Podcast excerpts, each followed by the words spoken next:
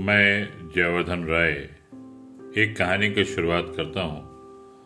उस कहानी की शुरुआत एक शेर के साथ, जिस शेर की पहले नज्म ये है कि गुनगुनाती थी एक नदी मुझमें।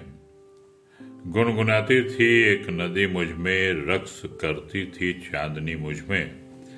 मैं जिसे हंसकर छोड़ आई थी खूब रोती थी वो गली मुझमें। अब वो तस्वीर क्यों नहीं बनती? अब वो तस्वीर क्यों नहीं बनती जिसकी रंगत थी हर घड़ी मुझमें? यूँ ही बेसाख्ता ख्याल आया, हाय, क्या बात थी कभी मुझमें।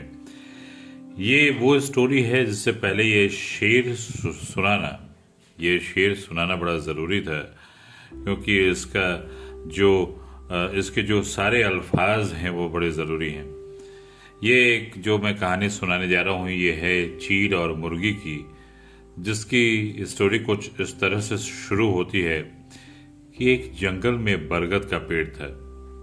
एक पेड़ के ऊपर एक चील घोंसला बनाकर रहती थी, जहाँ उसने अंडे दे रखे थे। उसी अंडे के नीचे एक जंगली मुर्गी ने भी अंडे दे रखे थे। एक दिन उस चील के अंडों में से एक अंडा नीचे गिरा और मुर्गी के अंडों में जाकर के मिल गया। समय बीता, अंडा फूटा और चील का बच्चा उस अंडे से निकला और वह यह सोचते हुए बड़ा हुआ कि वो एक मुर्गी है। वो मुर्गी के बाकी बच्चों के साथ बड़ा हुआ, वह उन्हीं कामों को करता जिन्हें एक मुर्गी करती थी।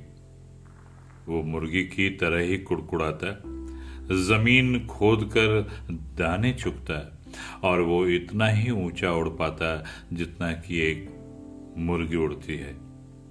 एक दिन उसने आसमान में एक चील को देखा जो बड़ी शान से उड़ रही थी।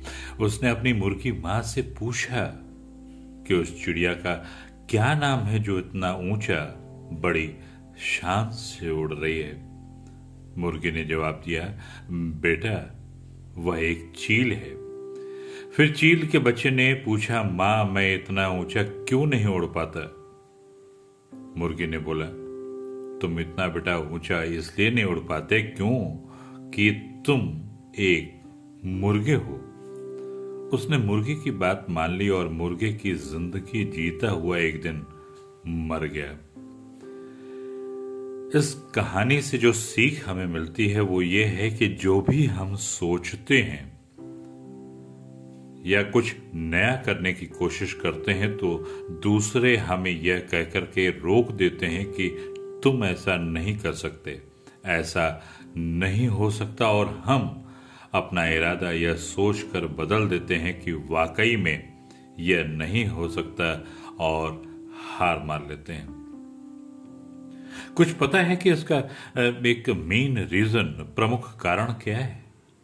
अपने ऊपर भरोसा न होना, अपनी शक्तियों पर भरोसा न होना, अपने काम पर भरोसा न होना। दोस्तों, जो लोग कहते हैं, कहने दीजिए, लोगों का काम है कहना। अपने आप पर भरोसा रखें, अपने आप को पहचाने। दोस्तों, अगर जीत निश्चित हो तो कायर भी लड़ जाते हैं। बहादुर वो कहलाते हैं जो हार निश्चित हो, फिर भी मैदान नहीं छोड़ते।